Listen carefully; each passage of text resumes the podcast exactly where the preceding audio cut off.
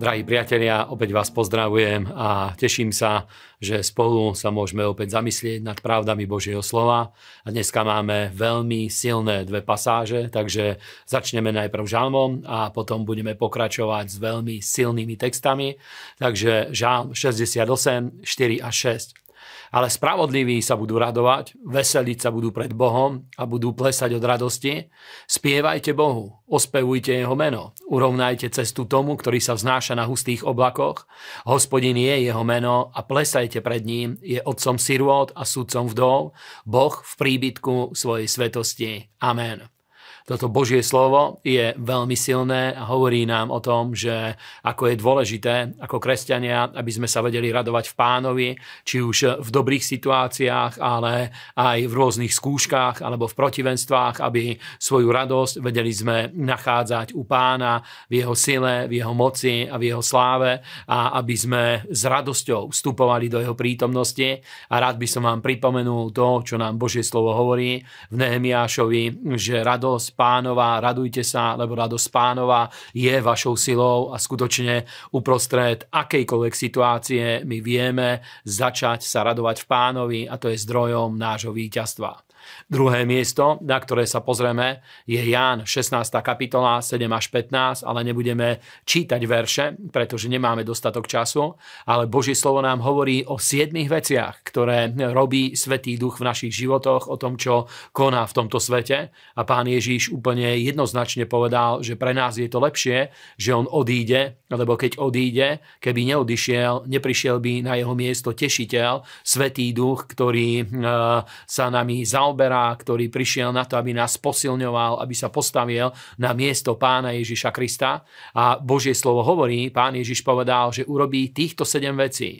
Tri veci urobí vo svete, a to síce, že bude usviečať svet o hriechu, o spravodlivosti a o súde.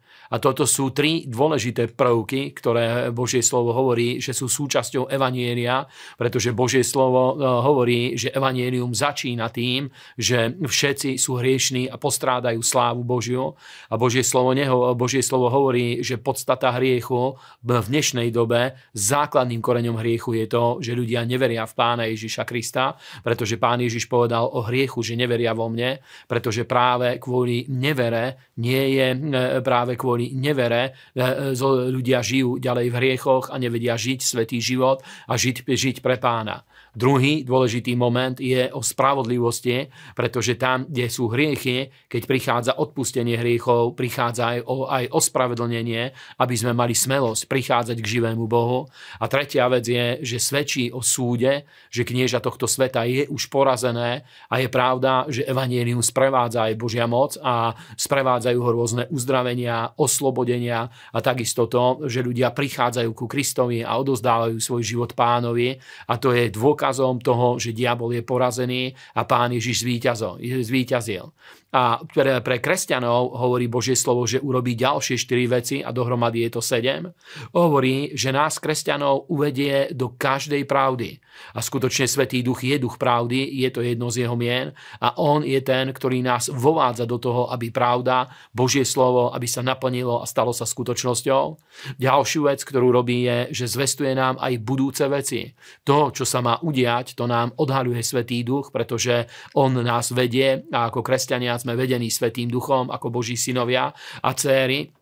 A za šiesté, za ďalšie Božie slovo hovorí, že on oslávi Ježiša Krista v našich životoch, pretože Svetý Duch je ten, ktorý nás premieňa na obraz Božieho Syna.